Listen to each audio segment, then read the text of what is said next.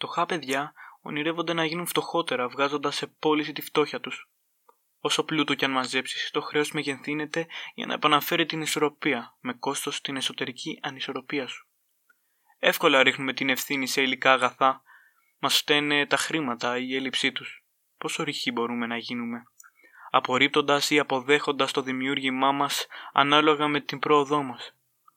Με σύστησαν στον κόσμο των μεγάλων πρόσφατα και μου είπαν πως πλέον είμαι ένας από αυτούς, όμως δεν είδα κάποιον μεγάλο εκεί.